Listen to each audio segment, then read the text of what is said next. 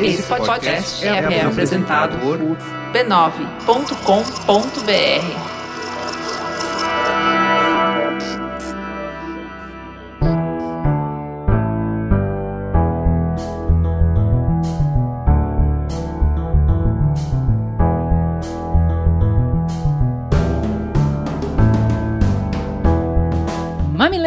e mamiletes, bem-vindos ao nosso espaço semanal de diálogo de peito aberto. Eu sou a Juva Lauer e hoje eu tô sozinha aqui, porque a Cris está no Rio representando Mamilos no Hack Tudo, um festival de cultura digital. A Cris vai falar sobre os impactos sociais da inteligência artificial e seus vieses. Boa sorte, Cris! Voa muito!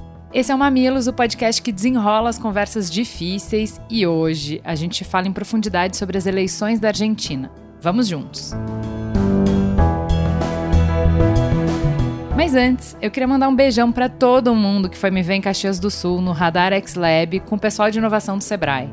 Foi muito lindo ver numa feira tradicional e gigante de indústria, Mercopar, uma plateia lotada de mulheres para dialogar sobre os desafios e as potências do empreendedorismo feminino. Eu consegui encontrar mamileiros e mamiletes de muitas cidades diferentes do interior. São essas trocas que fazem a estrada valer a pena. Valeu, galera, um beijão!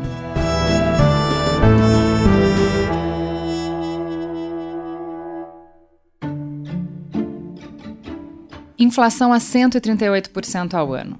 Peso muito desvalorizado. Dívida de mais de 276 bilhões.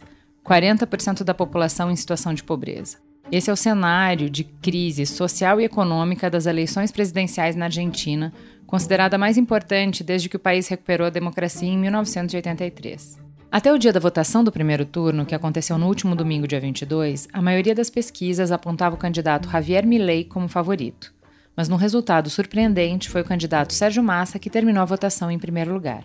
No dia 19 de novembro, dia do segundo turno da votação, de um lado teremos o candidato peronista Sérgio Massa, atual ministro da Economia de um país que vive numa grave crise econômica e é considerado um dos políticos mais ortodoxos da coligação governista.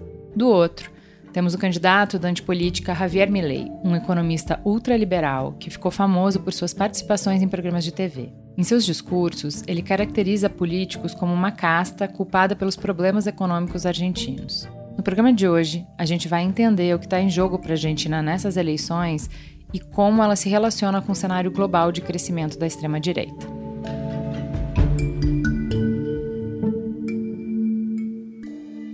Mas antes da gente entrar no papo de fato, vamos para um breve intervalo comercial. Não sai daí.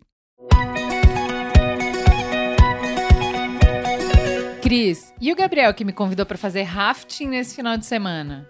Eita, que aventura! Mas o que que deu nele que de repente quer fazer programa na natureza? Cara, no meio do ano ele teve burnout, ele melhorou e um dos jeitos que ele encontrou para se manter bem foi justamente isso, escapar final de semana pro meio do mato. Então agora cada semana ele quer uma aventura diferente. Tá aí, é um bom jeito de encarar a rotina de trabalho estressante quando você pensa que no final de semana você vai ter uma aventura na natureza te esperando. Gostei! E para quem, como o Gabriel, também gosta de uma aventura para sair da rotina, Coristina de Congeste é um grande parceiro. Verdade, Coristina Decongest é um rápido e potente descongestionante nasal. Ele atua contra aqueles sintomas chatos de nariz entupido e coriza nas gripes, resfriados e rinites. Te deixa pronto para seguir expressando a sua potência e autenticidade. Porque às vezes, para continuar transformando o mundo, é preciso parar, respirar e pensar. Respire e vai com Coristina de Congeste. Então, deixa eu apresentar quem vai me ajudar nessa missão ingrata. Vou começar pela Júlia. Júlia, seja muito bem-vinda ao Mamilos. Quem é você na fila do pão? Obrigada, queria agradecer inicialmente pelo convite. Eu sou pesquisadora, faço doutorado na USP, no direito da USP. Estou aqui na Argentina acompanhando as eleições, né? Estudo autoritarismo e extrema-direita. É, acabei de publicar um livro que é a militarização da política no Brasil contemporâneo pela editora Alameda, discutindo um pouco exatamente esse fenômeno da militarização ao longo da República no Brasil. E agora no doutorado eu estou fazendo aí essa ampliação desse tema, né, um pouco para um debate mais geral de extrema direita é, e autoritarismo. Sou também professora da IMB Morumbi, em São Paulo, e do núcleo de pesquisa Neve, da USP, e DHCTEM, USP. Muito bem. A gente recebe também Pablo Seman, seja muito bem-vindo, nosso convidado internacional, os dois direto de Buenos Aires. Quem é você na fila do pão, Pablo? Uh, eu sou professor da Universidade Nacional de São Martin e eu sou pesquisador do CNPq, sociólogo na graduação e fiz doutorado na antropologia. E eu comecei a pesquisar este fenômeno uns três anos, a partir de uma pesquisa sobre jovens e a pandemia. Em geral, eu pesquiso outras coisas. É, eu tenho uma intervenção pública, mas totalmente dissociada dos meus análises políticos. E nos últimos três anos começaram a converger as minhas preocupações políticas com as minhas preocupações de pesquisa. É, eu queria começar é, explicando quem são os dois atores que estão no segundo turno. Vamos começar pelo Massa, então, que é um candidato altamente improvável, né? É difícil você explicar para quem não conhece a Argentina que o ministro de Economia de um país em crise econômica aguda é o candidato que está na frente das pesquisas, né? É, conta para gente, então, quais são as propostas dele para sair dessa crise? Bom, ele é um membro da coalição governante, que é uma coalição que está em briga desde que começou o mandato, e ele sempre teve um perfil é, diferenciado, então uh, aparece no espaço público como um candidato anfíbio, bifronte, né? que ele pode, de alguma forma, garantir a continuidade do kirchnerismo, que é a força maioritária do, da União pela Pátria, que é a força, a coalição do governo, e ao mesmo tempo ele pode aparecer como um fator de, de mudança do estilo do, do, programa político de União pela Pátria. E a, a proposta econômica do Massa tem muito a ver com, com um, um, menu de opções uh, bastante restritas que tem qualquer candidato à presidência na Argentina, que em geral passa, eu não vou falar em ajuste, mas é, eu vou falar em, em termos gerais de é, alocação de perdas, né? Uhum. que tem uma, uma tarefa né, pendente na economia desde o ano 2012, eu acho, assim, que é alocar perdas, é, é dizer, os sindicatos vão para tal coisa, os empresários vão para tal outra. Claro, né, nem todo programa é a mesma alocação de perdas. Uhum. Alguns privilegiar os grupos mais capitalizados, outros vão privilegiar a classe média, mas é assignação de, de, de custos, que tem um problema que é a economia argentina faz 10 anos que está estancada e o PIB eh, cresceu, o PIB per capita vai decrescendo, né? Então, tem uma fatia cada vez menor e está mais ou menos pendente uma elevação do dos custos da energia, dos serviços públicos, tem também uma, uma discussão sobre a taxa cambial, tem uma discussão em geral sobre é, o salário e, e, e, o regime trabalhista. Né? Aí tem diferentes respostas. Massa uhum. tem uma pretensão mais moderada que o extremismo do, do Milley, mas se a gente for uh, trabalhar em função dos eixos de esquerda a direita, todos os candidatos têm programas que vão do centro para a direita. Não tem um programa de esquerda presente no, no cenário eleitoral. A perspectiva de assumir um governo para fazer distribuição de perdas não tem muito apelo eleitoral. Como massa pode então convencer a população? É, eu acho que, inclusive, parte também, né, do que justifica o aumento nas pesquisas eleitorais, né, e concretamente a vitória no primeiro turno, ou seja, saindo em primeiro candidato, acho que também tem a ver com medidas que ele conseguiu fazer nesses últimos dias, aí, nesses últimos meses de campanha, e que tem um impacto material concreto e acho que aumentaram a popularidade também é, da sua gestão. Né? Isso tem a ver com a isenção para uma parcela significativa da população do imposto de renda e com mudanças de alíquota, né, que privilegiaram aí também uma classe média e não só né, a, a classe mais pobre. Ele isentou o IVA, né, que é aquele imposto sobre bens e serviços da população argentina, de boa parte da população argentina, alguns abonos salariais que ele está dando aí até o final do ano, o congelamento do preço dos combustíveis até 31 de outubro. Então, também tiveram né, medidas que ele buscou fazer para dizer que vai conseguir apresentar é, uma melhoria da qualidade de vida né, da população argentina. Uhum. A gente vem desde a crise de 2008 com uma crise econômica mundial uhum. que afetaram várias economias de maneira né, radical e nas economias mais pobres o impacto disso é diferente. Uhum. É, e depois disso também tivemos uma pandemia. E o Massa, eu acho que ele utiliza muito, inclusive, a questão da pandemia e a questão da seca, né, que teve aqui na Argentina, e outros fatores, digamos assim, externos, uhum. para responsabilizar é, o tamanho do problema econômico da Argentina hoje. Massa ele propõe ajustes menos intensos, né, nos programas sociais, nos direitos sociais da Argentina, mas ainda assim não é uma mudança estrutural. Né? Uhum. E acho que a Argentina precisa é de uma mudança estrutural no sentido econômico mais amplo, né? ou seja, de fazer apostas que tirem ela dessa dependência externa né, que o FMI e toda a dívida externa colocam a Argentina é, há algum tempo. Eu acho que não tem uma mudança significativa no médio né, e curto prazo com a eventual eleição do Massa. Ele tem menos resistência do que o Milley em relação aos setores sociais mobilizados para tentar diálogo, para tentar consenso. Né? Ele é uma figura é, que se coloca nessa ideia de uma mediação entre o capital e o trabalho. Ele falou isso diretamente no seu discurso de vitória. Né? Vamos construir uma mediação, vamos construir uma conciliação. Né? Ele vem com esse discurso, que é um discurso que a gente também já conhece bastante Exato. no Brasil, né? de fazer essa mediação aí.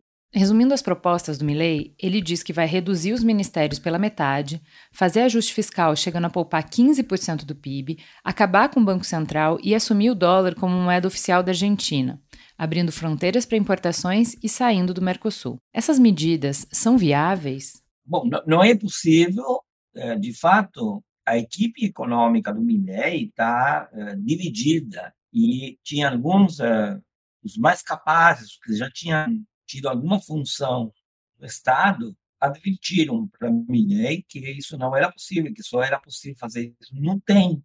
E Milley não mandou embora, mas colocou na sombra esses personagens e ele privilegiou os mais radicais da, da sua proposta. Se ele houvesse ganhado na, no primeiro turno, todo mundo estava esperando uma desvalorização muito forte, o início da recessão, e aí, justamente essa era a especulação do Milley, a dolarização ficaria possível com uma taxa cambial onde o peso valeria muito, muito, muito, muito pouco e a dolarização seria possível numa taxa cambial muito alta ao longo do tempo.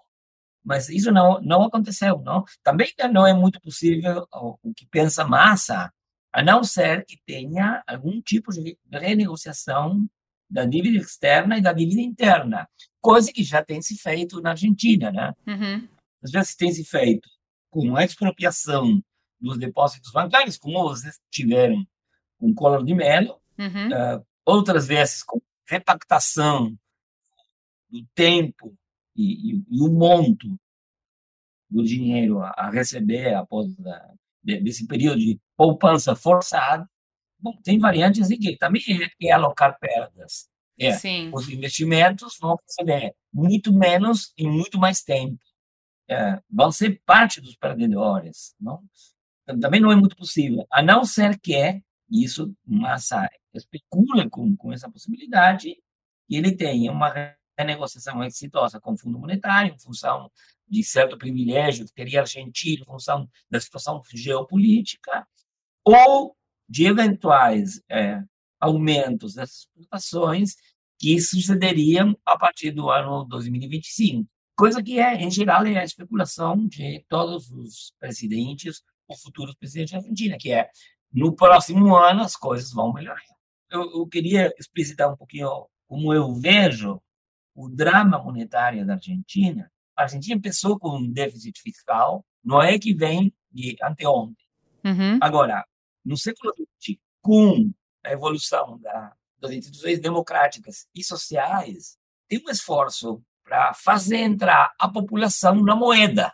Uhum. Não tem ganhos de produtividade tem uma série de, de, de, problemas econômicos, não tem ingresso por exportações e tem muito regresso por importações. Uhum. a única forma de manter incluídas as pessoas na moeda é desvalorizar a moeda. Sim. É um pouco o segredo do café que você toma na Argentina, que é todo mundo quer o café, mas o café é muito ruim. Com a moeda é a mesma coisa. Todo mundo quer moeda, mas a moeda é muito ruim. E é não só liberal, mas, mas o, o que tem aparecido na, na Argentina é justamente uma, uma, uma economia popular que, às vezes, se desengancha, se desacopla da, da moeda e funciona em outro registro. Pega coisas do lixo, troca, recebe muito pouca moeda, recebe tratadas que valem muito pouco, que diminuem a sua seu valor com inflação. Então, uh, o segredo da desvalorização da moeda na Argentina é que a Argentina é profundamente inclusiva. E esse é um dilema, porque quem vai votar para a sua própria exclusão? Ninguém. Não? Quem vai dizer, num processo de alocação de perdas, eu quero perder, eu quero perder e eu quero perder o 100% do pouco que eu tenho. Ninguém pode dizer isso. Também não os empresários não vão dizer, eu quero perder o 1% do que eu tenho. Nem uhum. um por mil do que eu tenho. Uhum. Ninguém quer perder, uhum. mas muito menos uh, quer perder os, os pobres. Apesar da irrealidade da proposta de dolarização, a plataforma econômica do Milley encontra eco entusiasmado em jovens.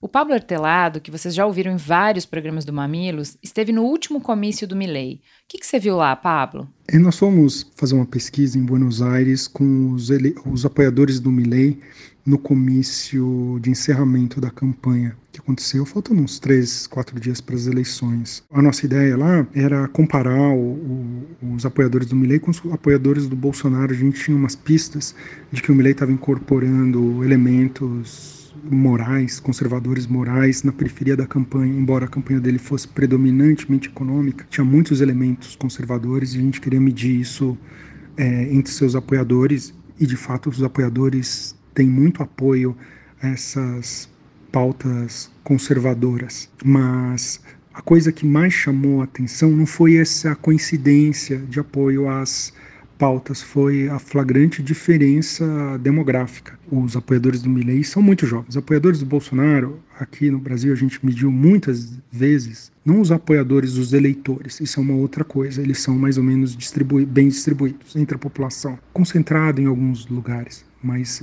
razoavelmente distribuídos. Os mobilizados não. Os mobilizados aqui no Brasil é classe média e pessoas mais velhas. Faixa 40, 50 anos domina e tem mais idosos do que jovens. Esse é o perfil dos apoiadores do Bolsonaro. Os apoiadores do Milley é outra coisa, é adolescente, é predominantemente adolescente, pessoas com mais ou menos 45% por aí, 50%, quase, quase 50% tem menos de é, 24 anos e 70% tem menos de 34 anos. Então, ir nesse comício de encerramento é uma experiência muito diferente de ir numa mobilização bolsonarista. É uma coisa jovem, portanto ela é alegre, ela é divertida, ela é rebelde. Parece um show de rock, parece um show de pop, talvez, mais do que um show de rock. Embora a trilha sonora seja de rock, porque o Milley vem do rock, o rock argentino é uma coisa muito forte, mas assim visualmente para o brasileiro assim a referência seria um show de pop ou talvez uma mobilização bem interna do MBL sabe? Que vem a, parte mais jovem do MBL se mobilizando, é, só que de massa, né? Tinha 12 mil pessoas. Esse é o primeiro elemento. Muito jovem, muito alegre, muito para cima. O segundo elemento, a gente estava com uma equipe de pesquisadores argentinos e eles chamaram bastante atenção. Eles estavam, eles nunca tinham investigado Milley, mas tinham investigado muito o antiperonismo antigo, o macrismo. E o macrismo também era feito de pessoas de 40, 50 anos, era branco e era meio raivoso. E o que eles chamou a atenção deles é como essa manifestação pró-Milley era para cima. Ela parecia uma manifestação de esquerda, assim, do ponto de vista da energia. Ela não era raivosa, ela era para cima e esperançosa, né? E aí conversando com as pessoas que estavam lá, dá para entender porque o Massa, ele é a continuidade ele é, ele é o atual ministro da Economia. Ele não traz nenhuma esperança de mudança e, de, portanto, de resolver a situação argentina que é muito grave. É uma situação de muita pobreza, muita de desigualdade crescente e de inflação galopante. Quem está oferecendo uma mudança, embora que seja uma mudança meio heterodoxa, muito arriscada, muito radical, é o Milley. Então o Milley ele é portador da esperança. E, e, e é esse sentimento de esperança, eh, de renovação, que tem apelo aí entre a juventude. Não só entre a juventude, né? O voto do Milley é bem espalhado, mas a, a juventude é quem está fazendo a militância. Júlia, você estava lá também. Qual o apelo do Milley que encanta tanto os jovens? Eu acho que tem um, uma questão central aí em relação à dolarização da economia em especial, né, que é um, um, projeto mais amplo de privatizações, de ajuste fiscal, de políticas de austeridade, mas que o centro, eu acho que o tema mais polêmico é a dolarização e o fim do Banco Central, que envolve, é, um, a impossibilidade, inclusive nesse momento, por falta de reserva de dólar da Argentina, né, então é um país, inclusive, que não teria, num primeiro momento, é, moeda né, é, para poder fazer é, esse ajuste, isso não é pouca coisa, né? Pelo contrário, ela está endividada em dólar, né? Então, a, a, tentativa de fazer esse ajuste precisaria, e acho que seria um pouco plano, talvez, do Milley, de um duríssimo, mas talvez o pior ajuste fiscal que a Argentina já, já enfrentou, e, evidentemente, essa aposta né, de conseguir é, que o setor agroexportador cresça e traga dólares mais para o país, mas isso é muito incerto. Né? Então, eu acho que esse é um primeiro elemento fundamental, e um segundo, que é sobre a soberania. A gente está tendo essa discussão aqui sobre planos de governo né, para a Argentina. Essa discussão é possível, inclusive, no patamar que a gente está tendo, porque a Argentina possui né, é, soberania sobre a sua moeda, sobre a sua taxa de juros, né, ou seja, sobre questões que são fundamentais para que possa haver programas mais ou menos expansivos, é, cíclicos ou anticíclicos, né, na linguagem economista e etc. O que a gente viu, por exemplo, com a Grécia na Europa, e olha que a gente está falando de outro país com outra formação social e econômica, que está, fazia parte da zona do euro e, portanto, você abriu mão da sua moeda em nome de uma moeda comum onde você tinha órgãos gestores compartilhados, como o Banco Central Europeu, como o Parlamento Europeu, ou seja, poderes decisórios também políticos que, né, que eram de todos os países integrantes da União Europeia. No entanto, os países mais fortes, né, os países mais importantes, como a Alemanha, como a Inglaterra, é quem efetivamente decide a política do Banco Central. E a gente teve em 2015 um plebiscito na Grécia durante um governo de esquerda, que era o Siriza, que não queria fazer mais medidas de ajuste fiscais, né, de austeridade, que o Banco Central Europeu obrigava para que pudesse continuar o financiamento da sua dívida, e, dentro da, da, inviabilidade desse avanço da negociação, foi feito um plebiscito com a população para dizer: gente, e aí? A gente continua na zona do euro ou a gente sai da zona do euro? E a população disse: vamos sair da zona do euro. Né? E o, o partido, na época, não topou implementar esse, esse resultado do plebiscito pelos custos sociais, né, de crise, de caos, você tentar sair da zona do euro sem ter reserva, sem ter moeda, sem ter tudo isso. Então, é, de alguma maneira, eu quero, dizer, eu quero chamar a atenção para isso, porque a população elegeu um governo de esquerda com um programa radical na política econômica. Mas esse governo não tinha mais soberania sequer para aplicar isso. Né? Então, quando a gente está falando da mudança de um, de um projeto de dolarização, né, de um projeto de extinção de um banco central, a gente está falando sobre política de emprego, sobre política é, social, sobre ter a possibilidade daquele país da Argentina decidir o seu destino, e não o Banco Central dos Estados Unidos, e não é, a presidência e o povo né, dos Estados Unidos. Tem várias pesquisas né, de, de, um laboratório, que é o Laboratório de Democracia é, e Autoritarismo, estudos de, de, é, de, democracia e autoritarismo na Argentina, em Buenos Aires, é, eles apontam né, o quanto a pandemia foi muito impactante para esses jovens. E é isso, existe uma certa crise geracional hoje na Argentina, que é muito impactante de uma de um processo que também acontece no mundo inteiro de precarização significativa do trabalho, então é, os salários mais baixos, né, e menos direitos trabalhistas, e isso é, atinge ainda mais os mais jovens. E a pandemia ela construiu aproximações importantes também é, numa agenda aí, depois eu, é um tema que a gente vai discutir melhor, a questão moral, a questão ideológica da extrema-direita, né? inclusive o negacionismo da pandemia, não parar a pandemia, né? esse é um elemento que teve muita aderência nos jovens que querem mais liberdade né? e que queriam também ter essa introdução no mercado de trabalho. E a introdução que o mercado de trabalho oferece hoje para o jovem na Argentina, ela é precária, né? ela é muito precária. E o que a gente vê, inclusive por isso, e acho que outras coisas também que o Pablo colocou né, do quanto é, tem dificuldade algumas medidas econômicas para aderir uma população mais pobre, é que um setor que historicamente sempre esteve do lado do peronismo está sendo ganho né, pelo discurso do Milley. Não é correto dizer na Argentina que quem vota no Milley é aquele clássico jovem branco de classe média. Né? Não é representativo do que é o eleitorado de Milley, que é um, um eleitorado muito mais diverso e que tem setores populares muito importantes, e isso era visível no comício. O comício tinha cerca de 15 mil jovens, 14 mil jovens, né? e eram assim, 80% entre 18 e 30 anos de idade, que estavam ali por esperança, por quererem uma nova vida, por acreditarem numa ideia que ele tenta vocalizar antissistêmico e, portanto, de mudança. Eles querem uma nova alternativa para esse projeto, é, esse não lugar, de alguma maneira, que esses jovens estão encontrando na sociedade argentina. Quem tem direitos trabalhistas é uma minoria, é uma minoria de idade de mais de 30 anos. A maior parte da força laboral da Argentina, nestas alturas, é informal, e entre os jovens, a informalidade é muito maior. Uhum. Então, eles não se sentem atingidos pela dimensão dessa alocação de perdas em relação aos, aos direitos trabalhistas. Uhum. O que eles querem é formas de contratação mais rápidas, uhum. uh, para o que eles chamam de empreendedorismo, uhum. e, em todo caso, tem uma identificação geral com é, a ideia geral do Milley, que é, é o dinheiro dos políticos vão passar para as pessoas. E outra coisa que é, eu tenho é, trabalhado muito, eu tenho feito mais de 200 entrevistas de mais de uma hora de duração, além de, de pesquisas quantitativas, e a parte dos jovens está disposto a sacrifícios uhum. em termos de ganhos, não tem ilusão em que as coisas vão melhorar rapidamente. Mas não são só os jovens que votam no Milley. O que, que as pessoas da elite e de mais idade veem nas propostas dele? Porque a sua experiência, essas pessoas maiores, é o menemismo.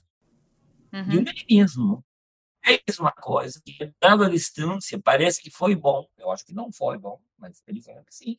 Que é, promoveu um ajuste que gerou uma quantidade de pobres e, e de informalização mas finalmente as coisas saíram para frente. E, e feito com uma radicalidade enorme. Em comparação uhum. com já.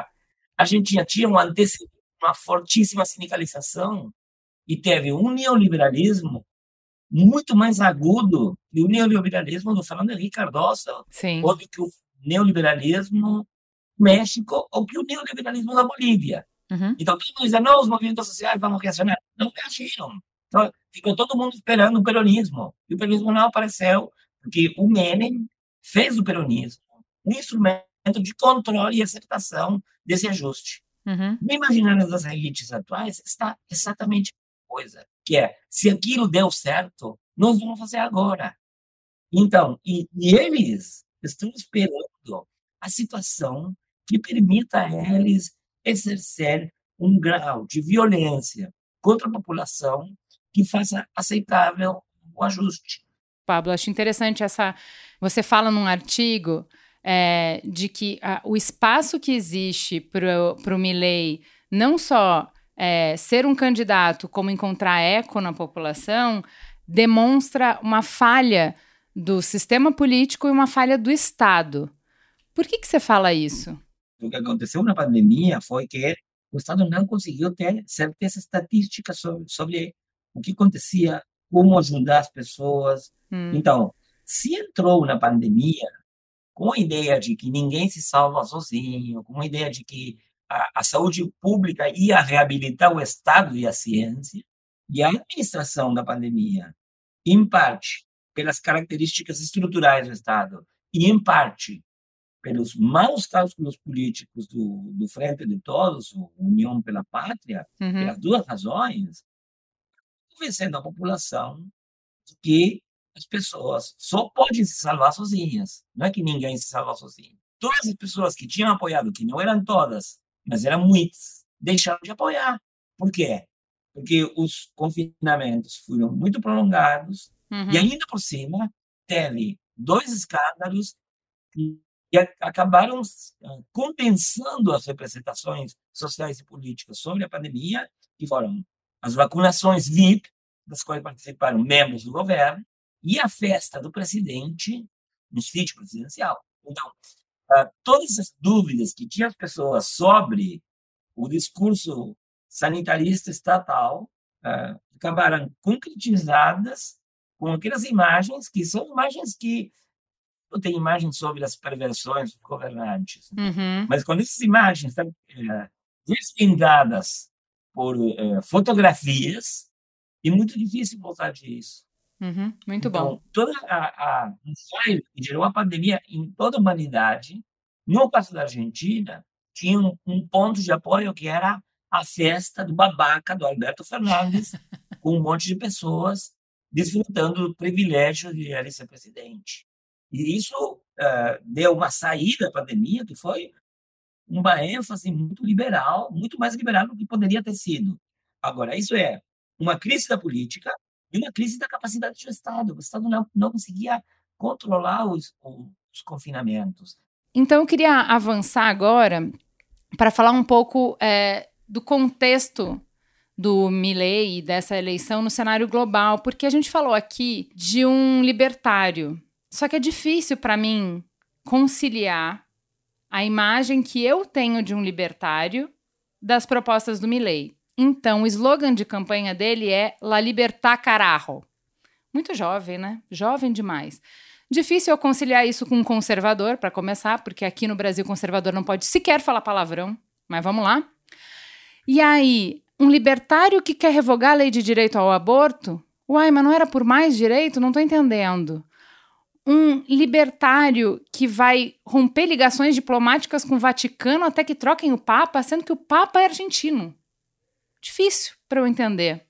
Um liberal que vai abrir as fronteiras para entrada de todos os produtos, mas fechar para entrada de pessoas. Ué, um libertário que é revisionista do histórico da ditadura e tem como vice a filha de um general. Uai, mas um libertário que acha que a ditadura não é tão ruim assim. Gente, me explica que libertário é esse, por favor. Esse libertário, né, na verdade, eu acho que o Milley ele é um neoliberal radical do ponto de vista econômico. Né? E isso não tem a ver com uma liberdade política e uma liberdade cultural, né, no tema dos costumes e no tema da, da, cultura. Acho que isso é muito comum, inclusive, que ele leva isso ao extremo, né, em alguma medida, mas isso é muito comum entre os conservadores, terem uma agenda muito liberal do ponto de vista econômico, né, e pouco é, liberal do ponto de vista dos debates de, de mulheres, de LGBTs, né, de, desses direitos, da questão racial. Se a gente for olhar né, a pauta do Milley, e mais do que isso, se a gente for olhar o que pensam esse seu núcleo duro que vai votar no Milley, é evidente esse, esse, essa correlação. Né? Tem várias pesquisas aí né, que vão mostrar, inclusive nesse comício, né, o grupo do, do Pablo Hortelá fez né, uma pesquisa é, importante que vai dizer que.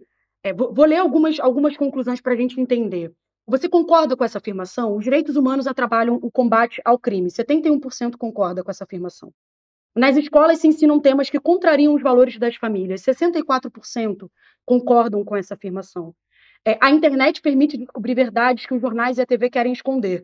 96% concordam com essa afirmação. E acho que o tema do aborto, né, a legalização e a conquista da legalização do aborto, foi muito importante para essa agenda.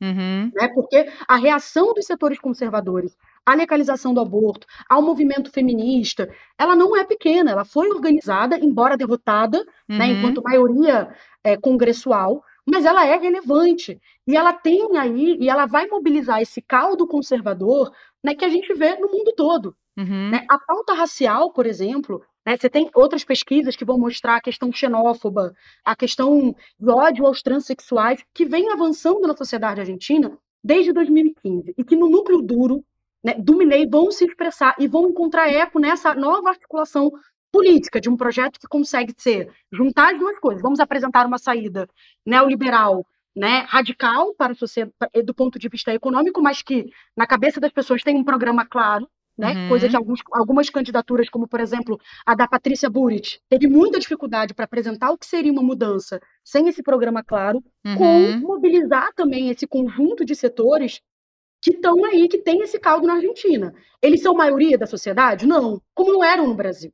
Você não Uhum. precisa ter a maioria pensando desse mesmo jeito, né, para de ter essa, essa política do ódio, essa coisa mais violenta, essa questão mais radical. Uhum. Mas eles são representativos, eles são expressivos também dessa sociedade. Então, a verdade é que tem valores culturais, inclusive, né, que eles vão sendo disputados, eles estão sendo muito, e é importante dizer isso. O tema da liberação das armas, ele, eu acho que ele é um tema muito importante, porque ele, inclusive, faz esse elo né, com esse conjunto aí da extrema-direita é, mundial. Isso está no Trump, né, isso vai estar no Bolsonaro, que é também apostar numa sociedade mais violenta, inclusive para poder implementar né, parte dessas políticas que vão levar a mais pobreza. Né? Uhum. E acho que tem uma, uma coisa né, que, que a gente estava falando antes sobre é, essa juventude que está precarizada e que vê como privilégio direitos sociais, que é uma derrota histórica, gente. A gente não pode naturalizar isso. A gente tem que brigar, aí sim, de propostas de transformação mais estruturais, mas a gente tem que brigar para que as pessoas possam viver melhor, para que a gente tenha um mundo em que a desigualdade não aumente. Eu acho que a eleição da Argentina está colocando os grandes debates para essa sociedade. Né? Para onde vai a sociedade argentina? E eu acho que não são escolhas triviais, e são escolhas representativas do que está acontecendo no mundo inteiro hoje. E nesse sentido, essa pauta moral, eu acho que ela tem essa relação. A extrema direita hoje, ela é muito conservadora nessa pauta. Ela quer também militarizar a sua sociedade, ela quer aumentar né, esse armamento, e que ela traz essa ideia de que é cada um por si.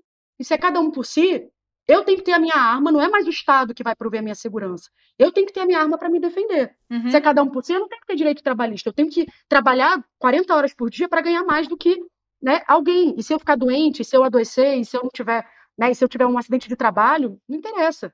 Né? Então, eu acho que é um pouco esse, essa disputa que a gente está vendo aí na sociedade argentina e que está, de alguma maneira, expressando algo que está acontecendo da sua forma específica, particular, mas no mundo todo. Para fechar, vamos falar sobre os prognósticos. A maioria das pesquisas dava Milley na frente, com possibilidade de ganhar no primeiro turno ainda.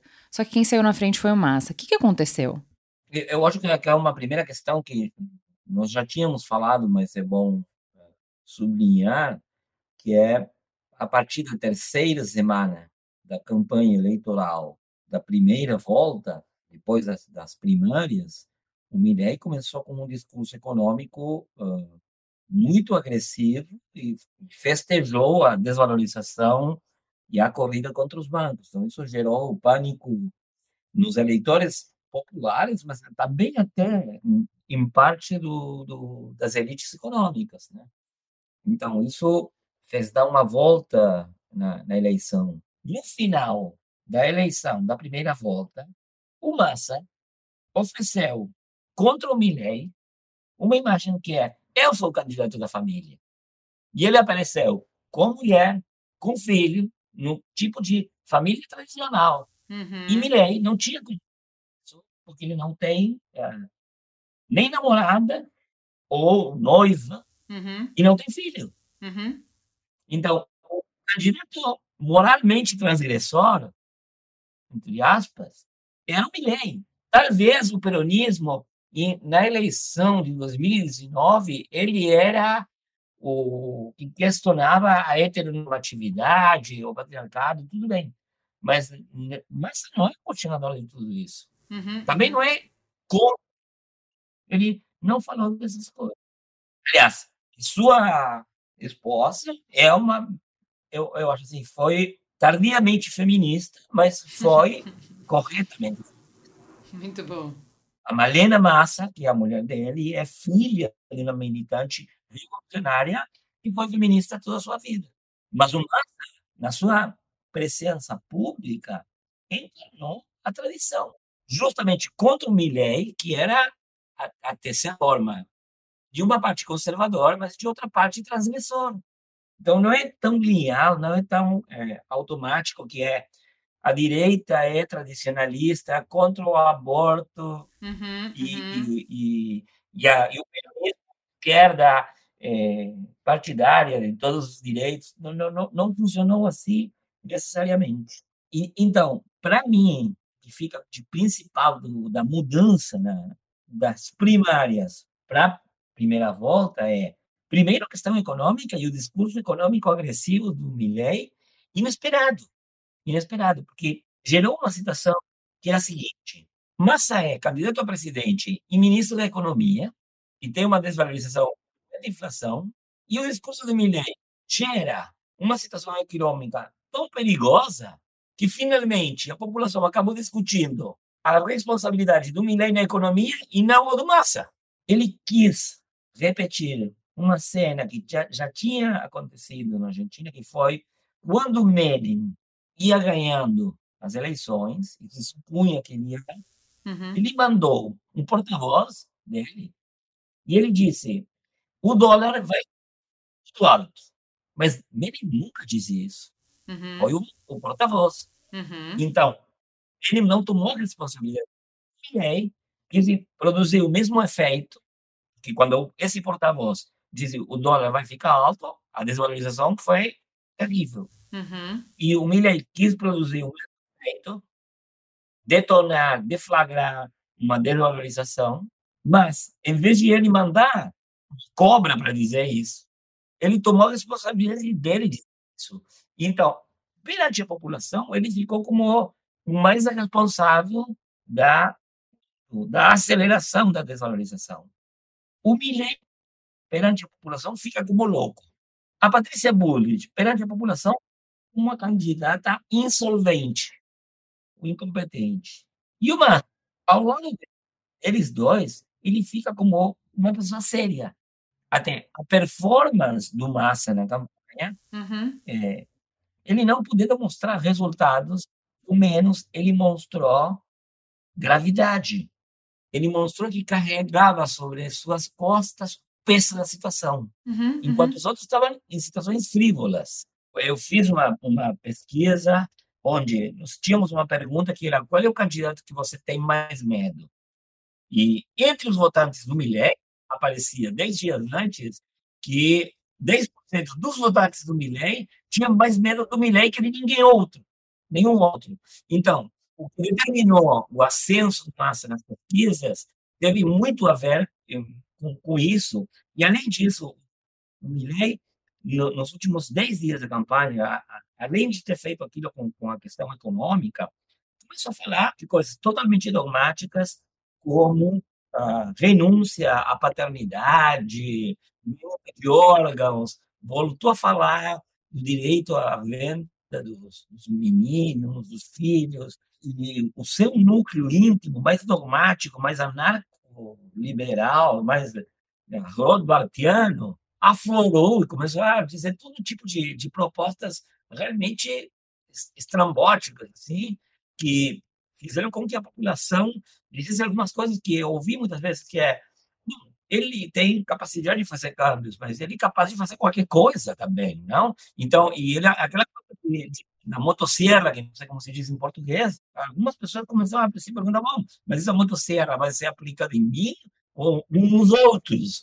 Eu acho que tem uma coisa importante, né, que é a relação com o passo, né, também, assim. Eu acho que tem um elemento que a gente falou do medo, ou seja, né, de uma população, inclusive mais velha, eu acho que em especial, é, que tem uma preocupação com essa agenda conservadora do Milley. E eu acho, inclusive, que o que mobilizou né, as pessoas a irem no segundo turno, que não foram no passo, é uma diferença de quase 2 milhões de votos, né, e que fez muita diferença é, para é, o Massa, também tem relação né, com, com esse medo e com essa ideia de que, bom, e se ele fizer isso mesmo?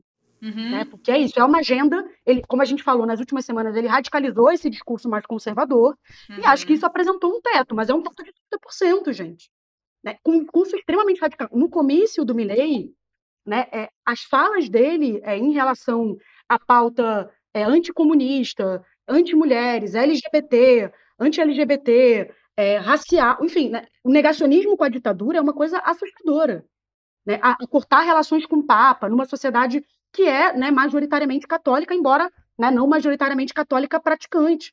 Mas, ou seja, todo mundo está topando ouvir isso é, sem ter é, uma atenção significativa com essa agenda. Então, eu acho que esse é um elemento é, central. E, por outro lado, tem uma parte muito significativa da população argentina, que eu acho que é uma maioria nesse sentido social, que tem medo disso e que tem consensos que foram construídos, em especial em relação a essa pauta da ditadura, diferente do Brasil, tiveram né, uma justiça de transição, como a gente chama, ou seja, um processo de punição de agentes, né, ou seja, de tentar enfrentar com memória, verdade e justiça essa agenda. É, eu pude perceber que esse é o medo que existe né, de eventualmente ter um recuo nessa política, inclusive com a anistia, que foi uma coisa que aconteceu é, no começo da década de 90 com o Manem. Tem também aí, talvez, arranjos políticos, né? As pessoas achavam que o Massa não era uma alternativa crível. Uhum. Isso também faz com que o, o, o, fisiologismo, né, vamos dizer assim, ele não topa embarcar nessa candidatura, e ele vai apoiar também um pouco a candidatura do Milley. Eu acho que na medida em que o Massa